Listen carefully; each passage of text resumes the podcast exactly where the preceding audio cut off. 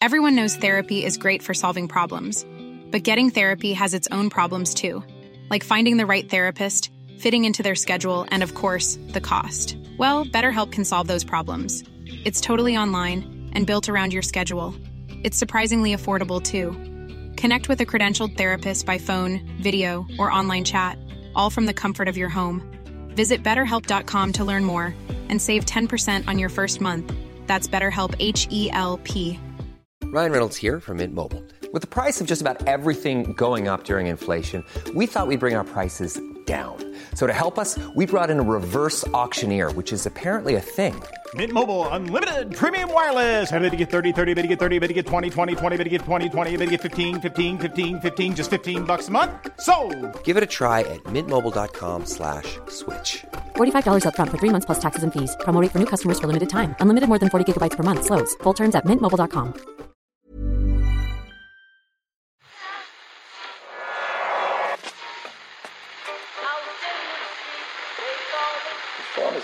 is that? That's the second time it's gone off.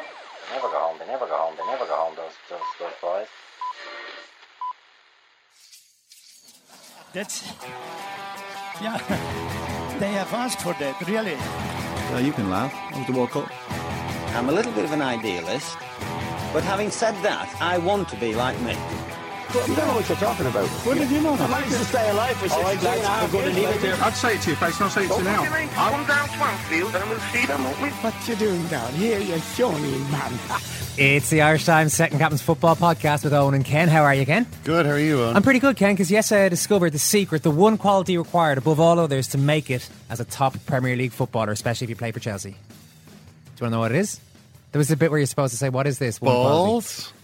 Balls. That's Jose Mourinho's always going on about balls. He he actually he's a bit prudish about the word. He uh, has a ten, he has a habit of uh, when he wants to say it, he writes it on a piece of paper and shows it to the shows it to the journalists. He writes he writes the word. Mm-hmm. I remember this from last season. Yeah. and uh, or big balls. I think he wrote he's written that as well. So he did, he doesn't want to necessarily say it. He's he knows it's a family show on Sky Sports News, but uh, I mean that's something that he. I mean if if you if you're asking me Alan to say what I think you need, I would probably put that number one. Balls is up there, Ken. Okay. You got to have balls. But another one, I think even above that, selective hearing. Oh yeah, Well, I'll tell you why. Cesc Fabregas, right? Hmm. I was interested in his post-match quotes yesterday. He said it meant a lot to go back to Arsenal and feel the love of his former supporters. Now, okay, he got a certain amount of cheering when he went off. Most of what I saw was him being booed, him being laughed at when he was booked for diving, and then him being booed mercilessly as he was leaving the field. Was only when he showed a bit of acknowledgement to the fans that, hey, no hard feelings, I, I can be the bigger man here. At that stage, there was a little bit of a, a turn, and he got a fair bit of applause and a fair bit of cheering at that stage.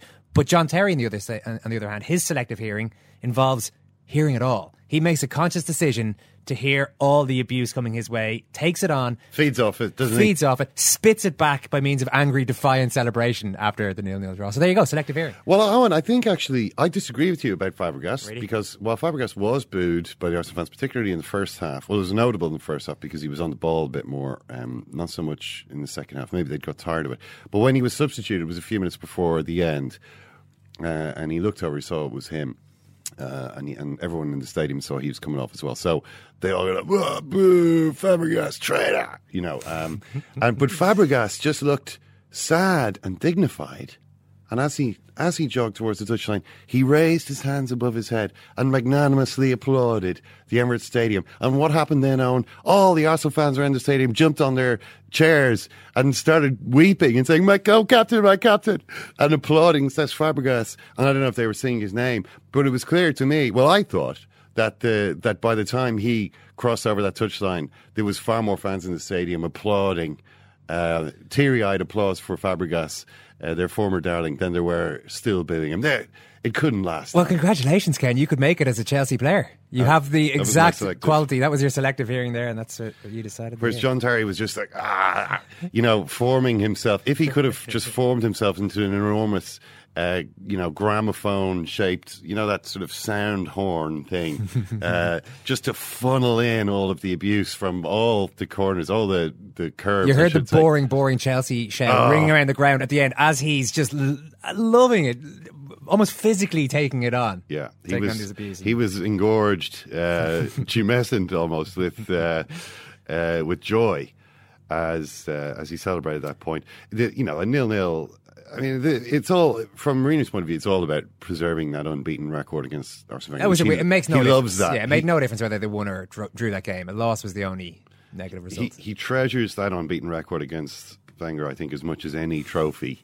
Uh, and and he'd managed to to preserve that against an Arsenal team who've won ten in a row. You know, who are who are playing their best football in years, and they can't just can't find a way through. Uh, so I think they were entitled to celebrate. Big announcement before we get into today's report on sport, and that is that for a week in May, these podcasts are going to be coming at you from the west coast of America as we go to San Francisco to search out some amazing guests, soak up a bit of Major League Baseball, and finally, after 10 years of hearing his voice, we're going to get to see the face of US Murph Ken. Well, I, mean, I know what it looks like. I mean, we've seen him on Twitter, Googled seen him elsewhere. But to actually go and talk to the guy, it's going to be great. Big thanks to Aer Lingus for flying us over on their Dublin to San Francisco route. You don't have to do anything differently yourself. Just put up with us as usual. Listen through all the normal means. If you happen to live in that part of the world, though, or you're going to be visiting between the 15th and 22nd of May and you fancy coming to a show, just email us at secondcaptains at irishtimes.com. All details will be on secondcaptains.com. I know you're going to take a bit of convincing, Ken, to come along to a baseball game. I was surprised to hear this. Would have thought you, you, you'd quite enjoy the idea of soaking up a match and enjoying the sunshine and having a couple of beers. Aren't they quite long though?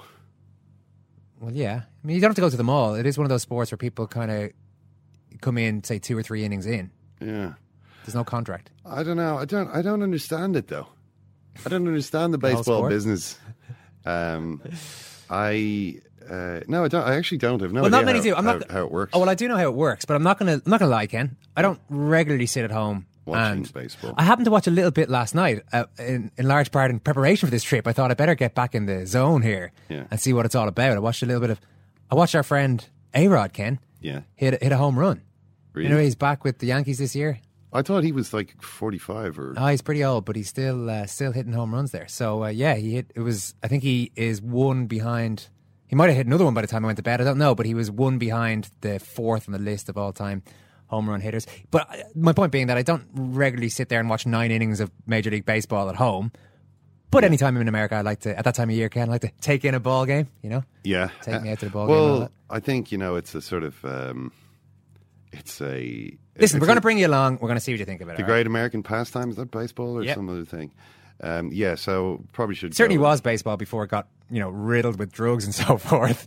but uh, I think it might be more the NFL now. But uh, there's no NFL on during the summer, so we'll uh, we'll go with that now. Ken, you may get into your report on sport. Well, I think we should we should talk a little bit more about Chelsea. On, um, who are, according to Arsene Wenger, it's impossible that they can lose the league now. Mathematically, Chelsea were talking in mathematical. John Terry was there uh, talking in mathematical, using the word mathematical, using the word nullified. We nullified them. Uh, he loved that word. Um, it's not a word you often hear outside of footballing or mathematical context, but uh, it's one of John Terry's favourite words. And I saw that there was a lot of criticism of the way that Chelsea played. I, I honestly thought it was one of the best defensive displays I've seen. Uh, they followed every single thing that Arsenal did. Nothing escaped their uh, their attention. There, there was just no way through for Arsenal. It was it was actually brilliant. It was brilliant, in its own way brilliant to watch. Um, at least for the for the little spell of the game where Arsenal were really uh, Arsenal were kind of matching the, the intensity that Chelsea had because I think Arsenal got tired. I think they just, they actually got worn out by it and they couldn't keep it up. And from that point on, it was just a little bit too easy for Chelsea. You know, anytime a player Drogba or Costa, any of the big physical strikers play really well, the description of them always is unplayable. He was unplayable in that form. I've never heard that used for a defender. Was John Terry not unplayable yesterday? No matter what was thrown at him, he wasn't going to budge. He wasn't going to give anything away. Yeah, well, well, certainly. I mean, the only way that Arsenal were going to get through that, I thought, was Alexis Sanchez is going to have to go past three men here. It's difficult to do do that. In the first part of the game, the first few minutes of the game, it looks as though maybe Sanchez is in the sort of mood where he might be able to to do that. There's no other way of, of getting the space, really, that Chelsea are just organised too well. Maybe something could take a lucky bounce and fly in, wrong footing the goalkeeper, but barring that, you're not going to score. Um, and, you know, I think I think Terry was. I mean, it's hard to say unplayable, but in the way that Chelsea had set up, uh, you know, it's not as though Chelsea. It's not as though John Terry is one of only two Chelsea players in his own half. you know, regardless of how well he, how, how great he feels on the day, he's probably going to concede a couple of goals if that's the setup. But if he's there, uh, kind of patrolling his own penalty area, and he's got his team around him, um, very, very difficult to get past this guy. Certainly too much for Olivier Giroud, um, who, uh, you know, I hesitate to say he was found out because, you know, you're up against high quality opposition there, but he proved that he's not of that caliber. He's good enough against most of the teams in the league, but he's not good enough when it comes to the decisive game against the best defence. He's not going to do it for you. It's been getting written up quite a He's lot. He's never though. scored against Chelsea. Never. Right. You think that's a litmus test, as they say? Well, don't ask me, Eoin. Ask Thierry Henry. Thierry Henry, who's the cat's beginning to show its claws. Now, we were talking about Thierry Henry last week. There's a couple of different ways to be controversial as a pundit. The traditional way is to say something that you know is going to annoy some people. Your controversial remark. Here's my controversial view. Um, Hold on to your hat. The other way is to say something that you don't realize will annoy lots of people, but then afterwards, you, when you leave the studio, you realize, oh, hang on, that seems to have annoyed some people. I would put Thierry Henry's comments about Hernandez into that category. I don't think he even realized that he was saying something controversial, but in fact, it prompted a, almost a global outrage. Wherever Sky Sports is shown, people were angry with Thierry Henry for what he said about uh, about uh, Javier Hernandez. And so Henry had to, uh, he, for the first time, he experienced what it's like to be the, the unpopular voice, the, unpop, the, the unpopular man, the bad news bearer in the room, and which is not a role he's ever seemed to have sought. But it seems as though he's got a bit of a taste for it now, because after the game uh, against Arsenal, or against Chelsea rather, uh, I say Arsenal you know, as though he was, you know, he says he's an Arsenal fan. In fairness, I mean, it's not as though he's got anything you know, really to do with the club at the moment, besides his legendary status. But he, he had a few things to say about uh, about Arsenal. Anyway, they need to buy four players. He said so. He said, you know, this is Henry talking. We're not talking. This is not Robbie Savage, right? On Robbie Savage, who who Arsenal need to rip it all up and start again. You know, uh, they, Wenger needs to spend. It's not Robbie Savage. It's Thierry Henry. Who worked with Arsene Wenger for so many years? They need that spine. They need a goalkeeper, centre back, holding midfielder, and uh, and I'm afraid they need a top top quality striker in order to win this league again. Uh, that's not Olivier Giroud, in case uh, you're thinking. Uh, look at Chelsea. They uh, you know last they struggled last year. They now have Courtois, Matic, Cesc, Diego Costa. For me, this speaks volumes. A team didn't, and a team did. Chelsea are about to win the league. Players need to perform too. I will single out Mesut Ozil, who made his eighth appearance against the top four team today. Zero goals, two assists. That's not good enough. Since joining Arsenal, he's got 14 assists. Look at Fabregas at Chelsea, he has 16 assists. So, Ozil not good enough, Giroud not good enough, Koscielny or Mertesacker, take your pick. Ospina, he can go. And uh, also, we need a central midfielder. So, uh, fairly scathing criticism, I would say, it from is, yeah. Thierry, Thierry Henry. But sensible. Yeah, I never. I've, it's, argue it's hard to disagree with with much of what he's saying, um, and and hopefully we'll get to see a good bit more of this from Thierry Henry as he's realised that actually saying something is sometimes people quite like to hear somebody actually saying what they think as opposed to somebody sitting there and kind of evading everything and not saying anything for fear of you know trampling on you know for fear of annoying somebody. Sometimes it's better if you do annoy somebody. Uh, did that. But anyway, Is he going to go full controversial, you think? Start comparing people to Mother Teresa and tramps? Wasn't one footballer compared to a, a tramp once by a certain prominent football pundit? So, I don't know. If, if he goes that a fat clown for all to see fat. uh, snipes Thierry Henry from the from from the uh, press box. No, I, I don't know, but he's only he's very new in the game, isn't he? You know, unless he's, uh, I mean, if he, he's making a good living, the boy Henry. I mean, for four four or five million quid a year, apparently. You know, Jimmy Kimmel money. Jimmy Kimmel is making the same type of money. So, if he wants to continue earning at that level, maybe he will see that this is this is actually a good way to do it. Um, just, that, I mean, he he was he was maybe annoying some people with those comments, but well, I imagine Arsene Wenger didn't like them. Um, but uh, Jose Mourinho was obviously annoying everybody. First of all, with the way the team played. Secondly, with his comments afterwards. Uh, I mean, the Chel- Chelsea in general just utter contempt for the complaints, the, the squeals of Arsenal and their supporters. Um, tippy tappy football is great. uh, but you're not going to win the league with it, says John Terry. Possession and tippy tappy football. So that's what he thinks of that. Um, uh, Mourinho uh, was asked to address the fact that uh, they said you're, you can hear the fans think your team is boring. And he said, uh, boring, I think, is 10 years without a title. That's very boring. You support a club, you're waiting, waiting, waiting for so many years, waiting for a Premier League title. That's very boring. But maybe they aren't saying it to us. Maybe when you're the home side and you want to win a game, but you take your number nine off with six minutes to go, maybe the home fans want to see Welbeck and Giroud play together. So um, that may be uh, the boring team are second highest scorers in the Premier League and the team with the best go- uh, goal difference. I wonder if Mourinho going to get to a point where he does still sound a little bit like his hackles are a little bit up at this criticism, like as though he should be trying to he should be trying to sort of say, well, actually, no, we're not boring. For instance, we scored second highest number of goals in the league. You know, we've let in very few goals as well. You know, we're going to win the league. Uh, we're winning trophies. That's not. How, how can you say that's boring? You know, a little bit defensive. When is he just going to embrace it and say, yeah, we were boring, and we're going to win the league? And what are you going to do about it? I'd say just What are you going to do about it? yeah. Nobody can do anything about it at the moment, which is why they're going to win. It's not because they're boring; it's because they're better than all the other teams. The other teams have not been very good uh, this season. You do have to say. Manchester City again. By the way, Jack Grealish, did you see his uh, performance against Man City?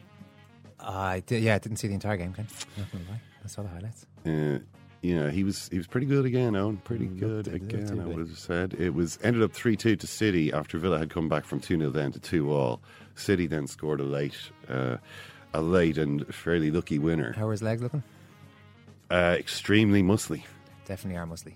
Uh, it's definitely some sort of optical illusion I suffer from. Anyway, we move on. Um, his calves look like they're about the size of his head. um, so, uh, yeah, he, look, he he he was looking in tip-top condition. A couple of pieces in the Sunday papers yesterday. Paul Rowan and Dion Fanning both reporting that Martin O'Neill only went to see him one time when he was uh, Away to when he was on Brentford loan. or something like this. Away to uh, Brentford when he um, uh, when he Played came half on second substitute. came on in the second half sub and didn't do much.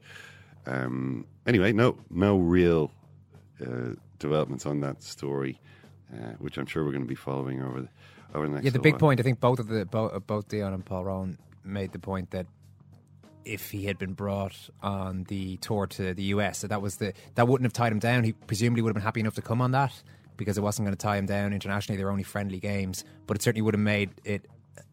Just uh, human nature is okay. I'm, I'm part of this group now. These guys are nice guys. Yeah, it's going to be a bit awkward to Yeah. you know all my friends from America to uh, tell them that I'm I'm. Uh, What I'm happens in a switching reunion? You know, sides. if you're having a reunion ten years later from that famous US Cup trip from 2015. And we could have got our claws into him at that point, all right, but we seem to let him slip through our fingers on that occasion. What else you got?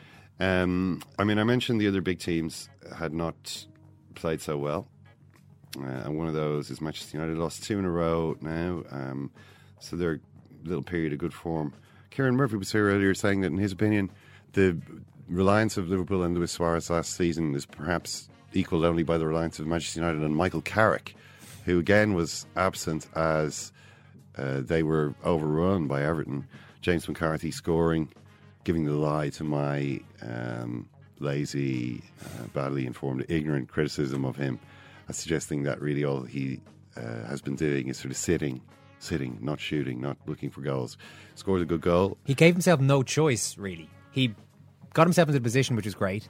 By the time he had that last touch, that penultimate touch, I should probably say, which flicked off uh, one of the Liverpool defenders, there was just no choice but to follow the shot, follow the ball on, and knock it in at the angle in. he did. He nearly gave himself no choice but to bomb on and score that goal. I liked it. It's a great finish, actually. This is, really good. this is the personality that people, that all these managers talk about. They want to see from McCarthy. So hopefully he'll get addicted to that feeling and uh, and occasionally burst into the box because he can, as he showed, do a bit of damage. Stones then scored a header, and then a ridiculous third goal where the whole Manchester United defence uh, stopped because they thought Lukaku was offside, and then the ball just ran through to Mirallas, who wasn't offside, and uh, who scored a very simple goal. Uh, I felt a little bit sorry for Manchester United on that one actually because it did. I mean, it, it was clearly going to Lukaku, and he just he almost left it because he's like, "Oh, I'm offside," and then everybody was standing there, and Mirallas was the only one who kept running. Um, seems like one that was okay according to the letter of the law, but I'm, I think the spirit of the law maybe wasn't. Anyway, 3 0 to Everton. And Van Gaal saying afterwards the warm up was no good. I had a feeling. The last minutes before the game, you hope you can recover and stimulate your players, but it's too late. So he's. Um, it seems it seems as though they were off uh, from the very start. That's a strange one, isn't it? This is the first match the other team have shown more fighting spirit than us. Our motivation, inspiration, and aggression wasn't as high as the opponent. When you see the first goal, three duels in a row, we lost. That's an example. I hope it shall. I hope it shall not happen again. But as a coach, I know it shall happen again. So Van Gaal promises more weak as water uh, displays for Manchester United, who um, might be feeling a little nervous about their position were, uh, were it not for the fact that the teams behind them, uh, Liverpool, Tottenham, Southampton, just are, none of them are, are in winning form either. So it looks like United are going to hang on. Yeah, it's all limping to this Premier League season at that side of the table anyway is just limping towards a conclusion. Yes. Um, so we might as well talk about a politics zone. It, it is election season. More interesting at this point than the Premier League season. Um, and uh, Sol Campbell gave an interview to the Observer where he uh, talked about his own political views. Obviously, a Tory. Are most footballers stories? Ha ha. probably, says uh, Sol Campbell, whose personal wealth is estimated at £34 million. Now, um, he's angry about the mansion tax mansion tax being a ta- proper tax on you know big houses, high value homes. Mansions. Let's say mansions. Um, I mean, I'm sure they're not all mansions own. Uh, some of them are are a humble four to five bedroom Hampstead townhouses. you know what I mean? we're not we're not necessarily talking Downton Abbey here, you know, but uh, just London property prices have have gone in such a way that. Uh, Oh, unfortunately, a lot of really rich footballers are, are in the frame to pay some fat taxes on their massive uh, property empires. Sol Campbell to the fore.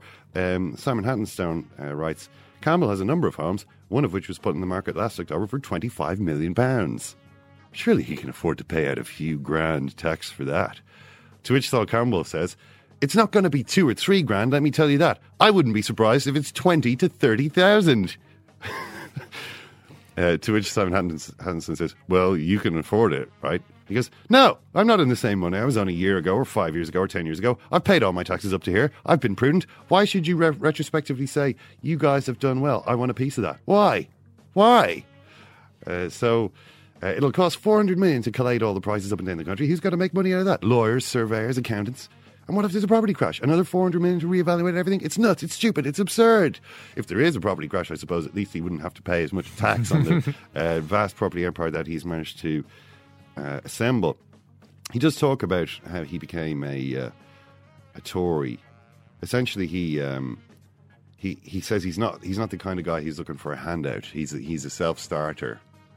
He's a kind of a um, a bootstrap individual who's you know who's pulled himself up by his own by his own bootstraps, and he he doesn't um, he doesn't feel as though other people should have to take a slice Is it of really? his success. Is it really retrospective? He says, "Oh, uh, retrospectively now they want a piece of it." Uh, I guess, well, by definition, maybe it is because it's only after you've made the big money Hmm. that the tax man is going to take big chunks of it. What are you saying? I, I paid for this house. I paid all my bloody taxes, and now you want to bring in a new tax just because I'm a really rich guy, and you want to tax me just because I'm I'm rich?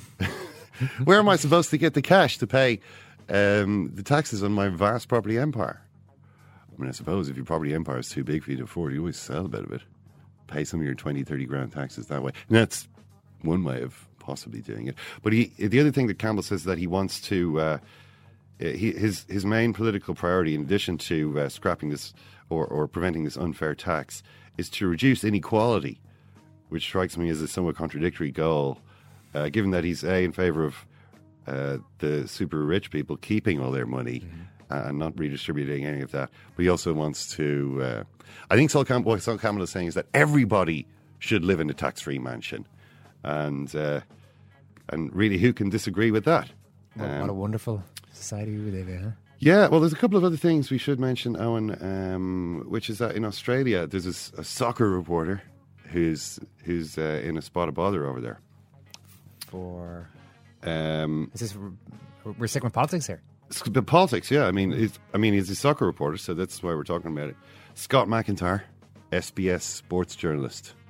Now, SBS, I don't know, Special Broadcasting Service. Apparently, I don't know if it's a if it's a cousin organisation to the SAS, um, but they certainly seem to have a similar kind of militaristic ethos because uh, they've sacked Scott McIntyre, a respected soccer journalist, for uh, tweeting some stuff about Gallipoli.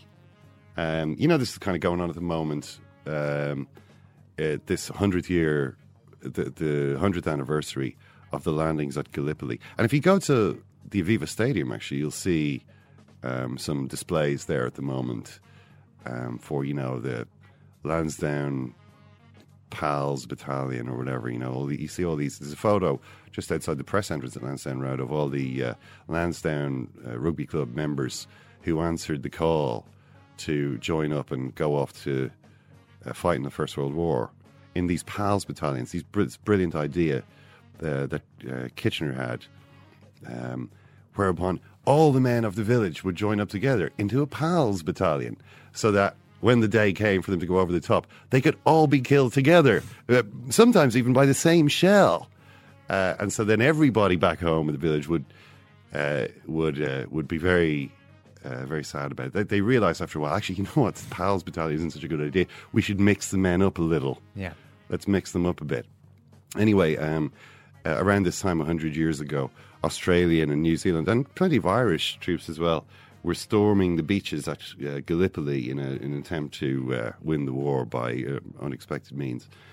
And uh, Scott McIntyre, uh, has this uh, former journalist, I should say, of SBS, the cultification of an imperialist invasion of a foreign nation that Australia had no quarrel with is against all ideals of modern society. I wonder if the poorly read, largely white, nationalist drinkers and gamblers pause today to consider the horror that all mankind suffered, remembering the summary execution, widespread rape, and theft committed by these brave Anzacs in Egypt, Palestine, and Japan, and then makes a couple of references to the biggest terrorist attack in history, the uh, as he describes it, the atomic bombings of Hiroshima and Nagasaki.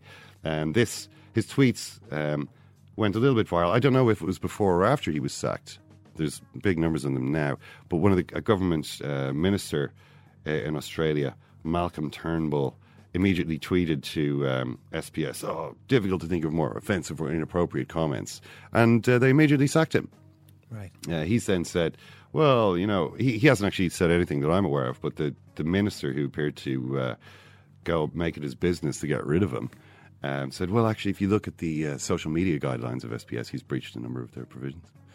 And uh, if you look at those guidelines, they're vague enough, really, that they're vague you, enough. Could, you could catch a lot of people in that web if you so wished. I think essentially those those guidelines are designed so that if they do want to sack you for something that you've written on social media, you can be found to have breached a provision or two.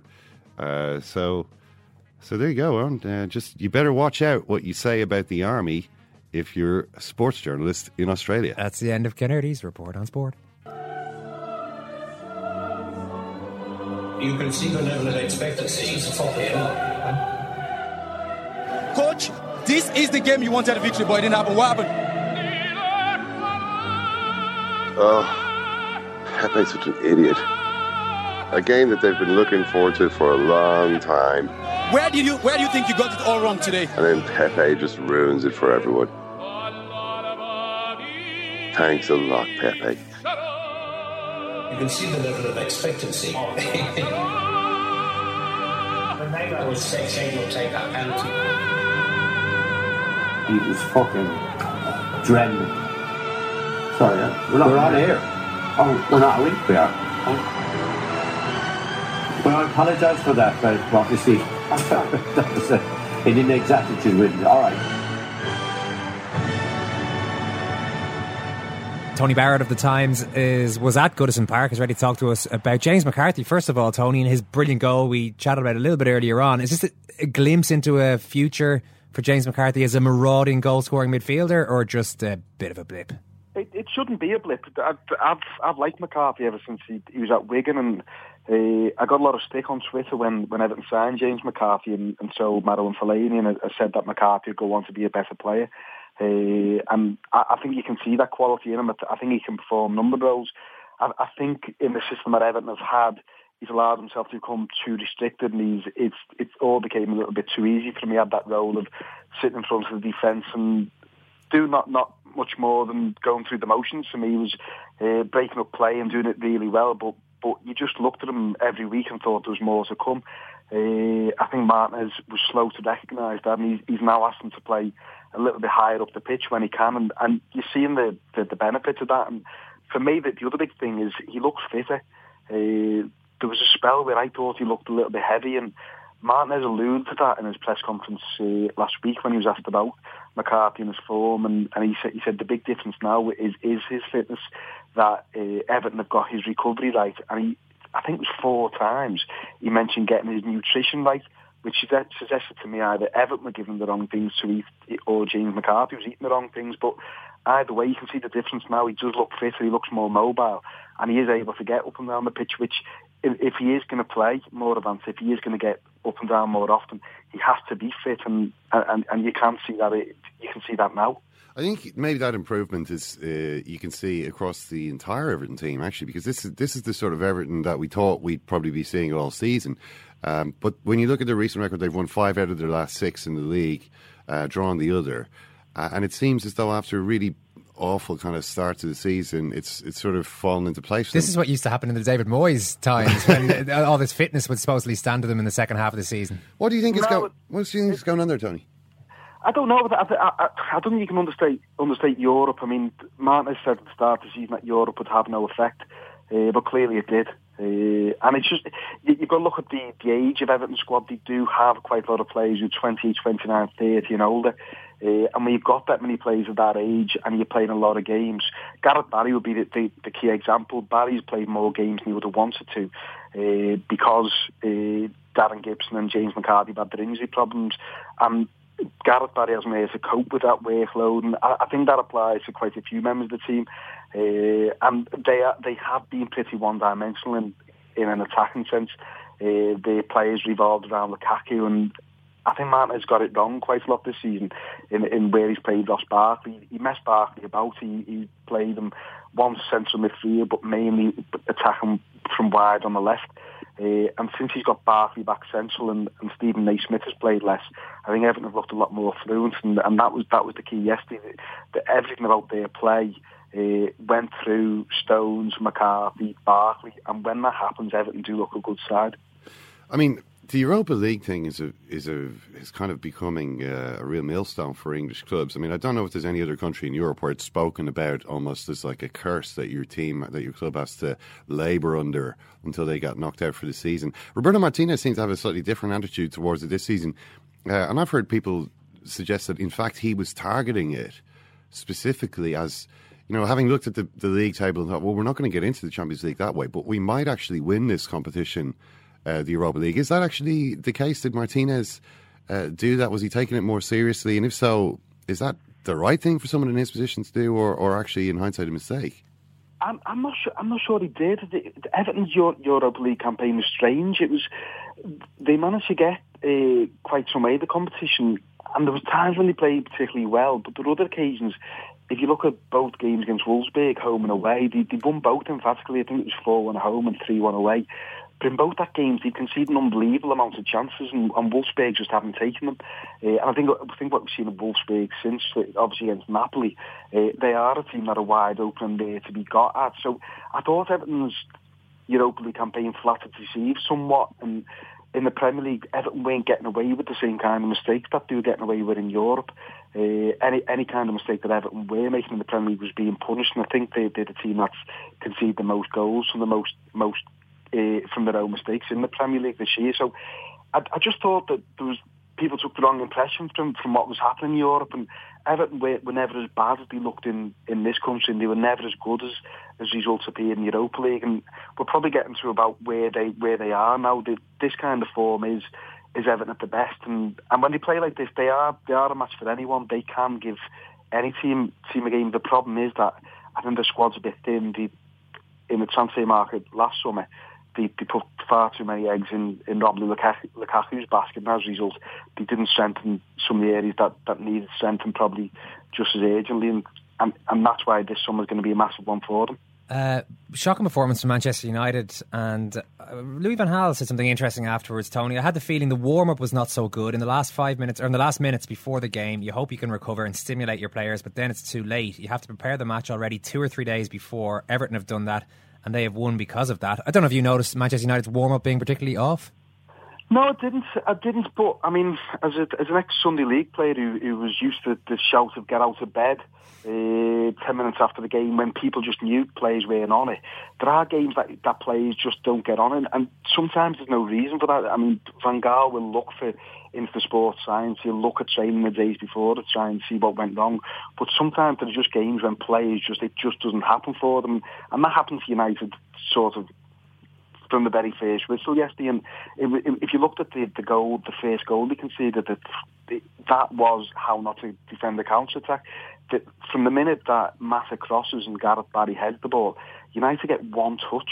And it, it, it was a touch that didn't matter. McNair got a little touch on Seamus Coleman's attempted through ball, and they just looked lethargic and like they were off the game, and, and Everton had all this energy that they couldn't handle. So I, I don't know whether it was in the warm up, and um, this, this may be Van Gaal trying to tell his players you are better than this because they've got some big games coming up, uh, and just trying to get them back on the game. But if they do repeat that kind of performance, you, you would wonder uh, whether they have necessarily got fourth place sewn up. They should have.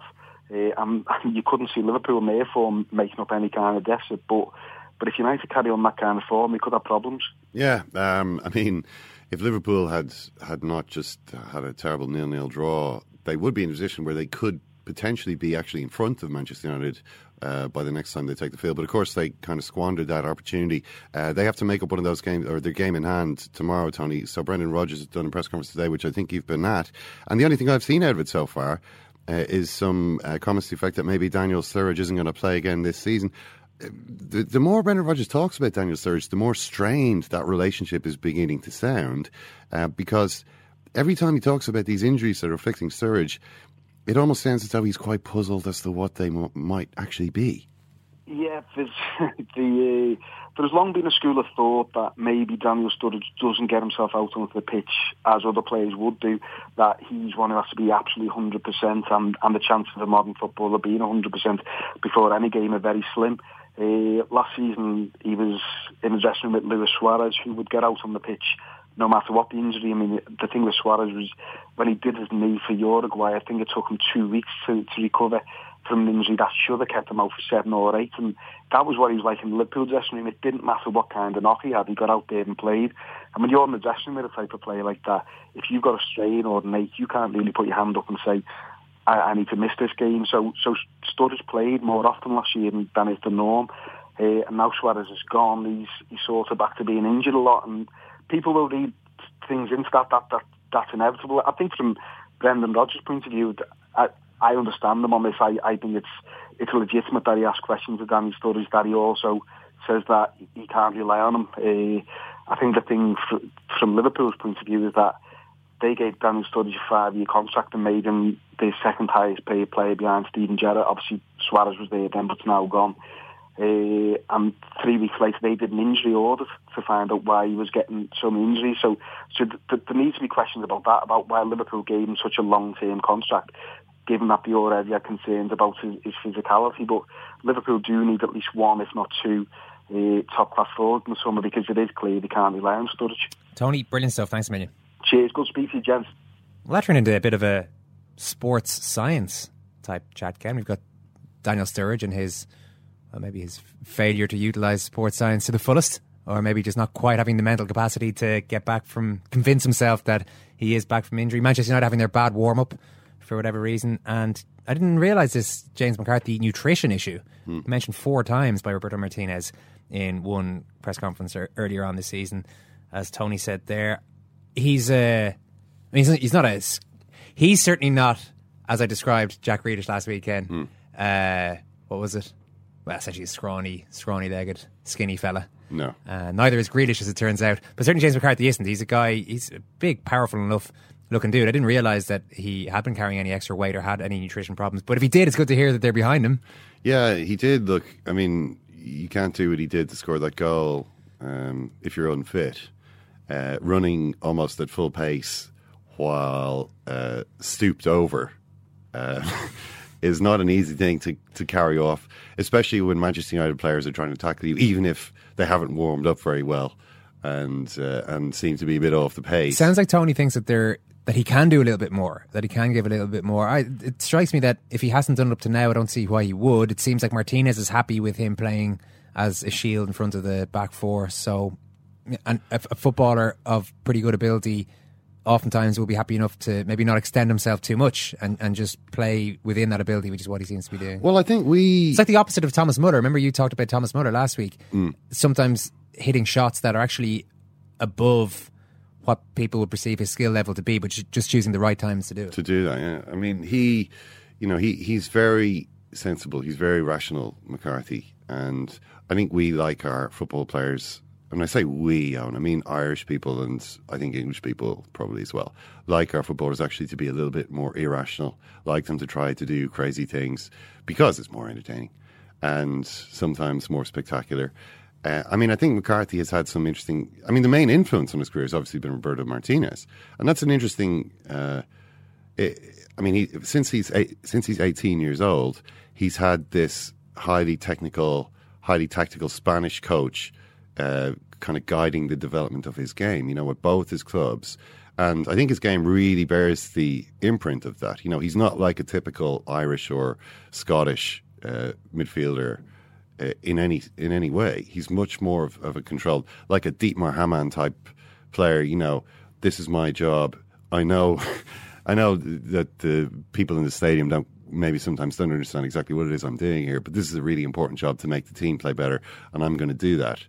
Um, usually, you like to see guys run into the box a bit more and scoring. A You goal. see, I like him doing that job, Ken. Just maybe twice a game, make those marauding runs and see what happens. Take a chance. Yeah. Well, he's kept up his goal, one goal a season um, strike rate for Everton so far. So that's uh, it's all good. Eden Hazard was named PFA Player of the Year last night, not too surprisingly. Kristof Terreur is a Belgian football journalist working in the UK.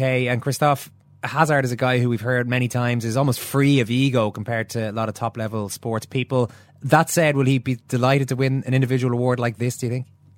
Well, well, he would like it. When he was a kid, he always said, "I want to win the Ballon d'Or once the prize for the best player in Europe."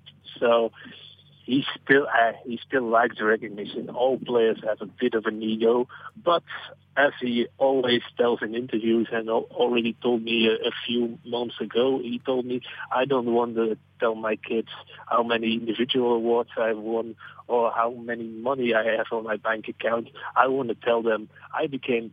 So many times champions with that team. I won so much, uh, so many European Cup. So he still has that bit of collective in him. So Yeah, it sounds it sounds like the kind of thing Jose Mourinho um, would be uh, telling him to say. Um, I mean, his relationship with Mourinho is interesting to us because Mourinho hasn't always been a good coach for players like Hazard, sort of talented attackers who know how to dribble uh, and so on. A lot of them have, have become a little bit um, dull under Jose Mourinho. It doesn't seem to have happened to Hazard. They seem to work quite well together.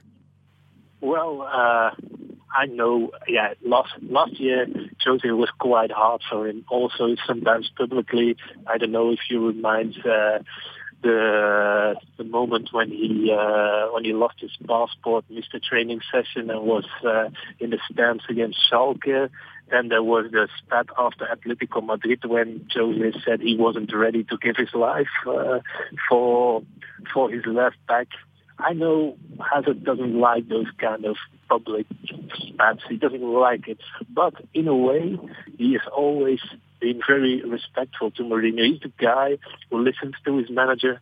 Whatever his manager tells him, he, he knows Mourinho has won so many prizes in his career, and he feels Mourinho can win him prizes too. And then he's even uh, even prepared to uh, to uh, to give away a bit of his qualities in the attacking sense, changing into changing it into this defensive. But he doesn't care as long as he can win prizes with a manager.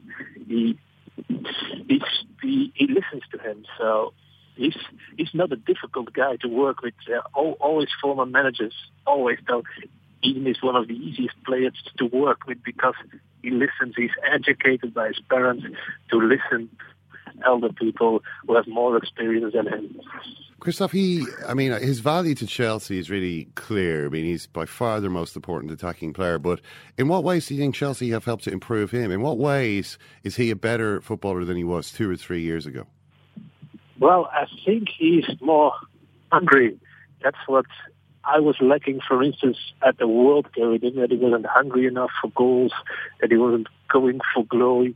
I think Mourinho has brought him a little bit more of that ego he was lacking, that he become more, uh, he plays with lots of more hunger. He's, he has become a killer, but he has to become more ruthless. But in that way, he has, he has developed Yes, uh, he also developed his defensive skills, which weren't there at all before he came to England. But besides that, I see he's more hungry, more. Uh, he, he wants it more. Before football was pure entertainment for him, just pleasure. He wanted to entertain people, but now his penny dropped and he knows it's not about, all about entertainment. I have to win prizes if I want to be recognized by others, if I want to become one of the best players in the world. Zinedine Zidane was one of the best players of the world, possibly the best player at one stage. He's one of the power powerful men now at Real Madrid, and he's uh, getting up the managerial ladder there too. He's been talking about Hazard recently in very, um, very glowing terms. Do you think if that was a, an interest that came from Real Madrid, if that became concrete, would that turn the head of Eden Hazard in the next year or so? Uh, no, no, because Zidane, Zinedine Zidane is already saying that for at least five or six years. He's a huge admirer of Hazard in a way, but I say uh, Eden is really happy in London, enjoys life, his family is happy over there. So I don't see him moving next year to Real Madrid. I know he was as a child, he was a huge fan of Zidane. It, it was his idol, and he was a fan of Real because Zidane played at Real Madrid when he was a, when he was third. But uh, I only think that it would become dangerous when Zidane, Zidane becomes the manager of uh, Real Madrid, and maybe he could tempt him to join uh, Real. But it's not for this year.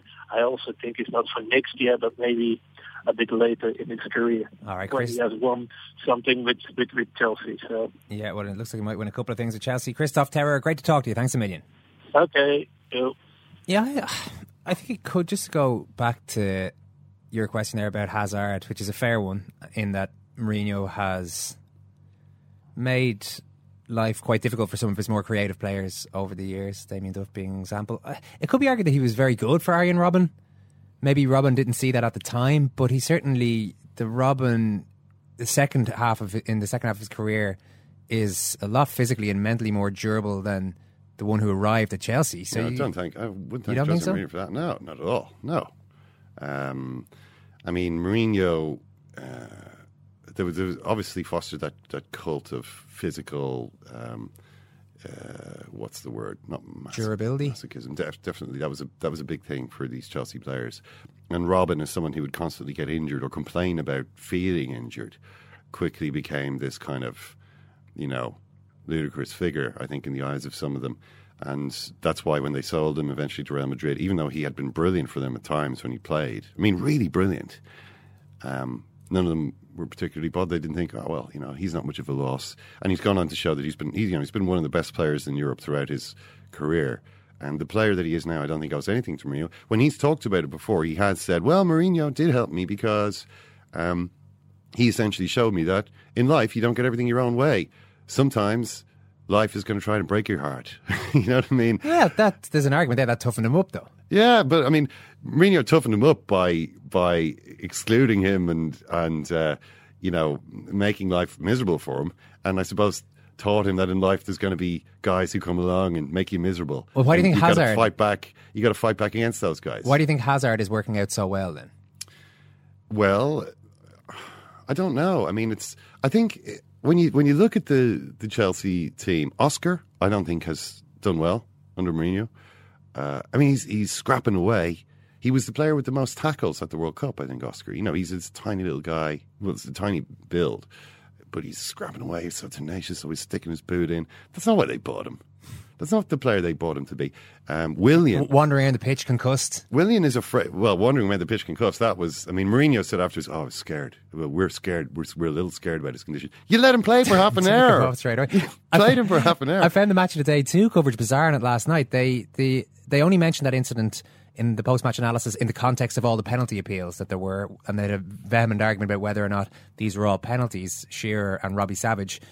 Uh, and then later in the too good, too bad section, when they show the quirky things that have happened over the course of the weekend, they thought it was hilarious uh, about that the internet has reacted in its own in- inimitable way to the collision between the goalkeeper and Oscar, and they showed these very unfunny memes, hmm. and you could hear them chuckling away at it. So, not the most sensible conversation about concussion in, hmm. in sport. I think football might still be a ways behind, but. So, I, I've digressed here, Ken, because you were getting to your point about Hazard. and But basically, I think I think that uh, he plays really well with Costa and with Fabregas. He's obviously got good understanding with those two guys. The role in the team actually suits him very well. I mean, you can, we're, we're talking about Mourinho having a generally a kind of a repressive effect on attacking players because he's constantly drumming into them the need to be defensively responsible. And a player who's thinking all the time about defensive responsibility is. Uh, is a bit like Aidan McGeady in a Giovanni Trapattoni team. Oh no, I've got to be covering my fullback all the time. It it drains a lot of attacking players. It drains them physically and mentally. It, it stops them being at their best. It's not as though Hazard always has been. Um, I mean, uh, Kristof mentioned the Atletico Madrid thing, a, a, a gross dereliction of duty by Hazard, just abandoning his man and letting Atletico Madrid in to score, standing there watching it. I, you know, I was almost. It's almost surprising that he managed to recover from that Yeah. in the eyes of Mourinho. Mourinho does not forgive incidents like that.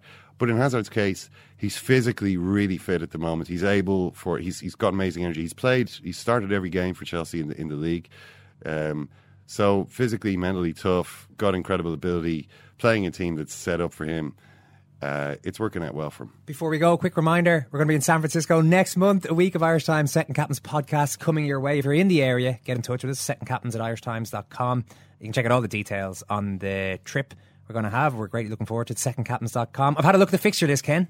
Yeah. San Francisco 49ers have a home series against the their hated rivals, the LA Dodgers. Really? Yeah, these Oh, I thought this the season was uh, not September to January. no, you're that's the American football season you're thinking of. Well, here are the San Francisco 49ers. Oh, sorry, I meant to say the San Francisco Giants. Ah. Yeah. Ah, okay. They're okay. playing their hated rivals, the LA Dodgers. Yeah, they, they're always playing the LA Dodgers. I was looking at this on Google. It's like the every day uh, the San Francisco Giants play the LA Dodgers. Well, they're reasonably close, just you know, short. They're they're playing each other something like twelve times between now and and you're going to get to then- go to one of those games and enjoy it, Ken, and see what America's pastime is all about. Yeah. I'll take you out to the ball game, Ken. How about that? I'll Okay, I'll, I'll, I'll I'll go to the ball game. to the ball game. All right, thanks very much. I do believe I just got corrected on my uh, American San Francisco sports franchise knowledge by Ken there, so I'm feeling pretty low about myself. But we'll better we, we better wrap things up. We'll talk to you again later on. Have a week uh, later later on in the week, I should say. Have a listen to our other show that we've already put out today that features Anthony Moyles and Oisin McConville on the uh, weekend's Gaelic football, the Allianz League final, and we talked a lot about AP McCoy's final day as a professional jockey. Thanks very much, Ken. Thank you too. Thanks for listening. We'll talk to you soon.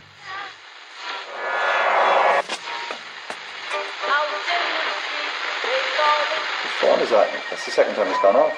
They never go home. They never go home. They never go home. Those those those boys. Mom deserves the best, and there's no better place to shop for Mother's Day than Whole Foods Market. They're your destination for unbeatable savings, from premium gifts to show-stopping flowers and irresistible desserts. Start by saving 33% with Prime on all body care and candles. Then get a 15-stem bunch of tulips for just $9.99 each with Prime. Round out Mom's menu with festive rosé, irresistible berry chantilly cake, and more special treats. Come celebrate Mother's Day at Whole Foods Market.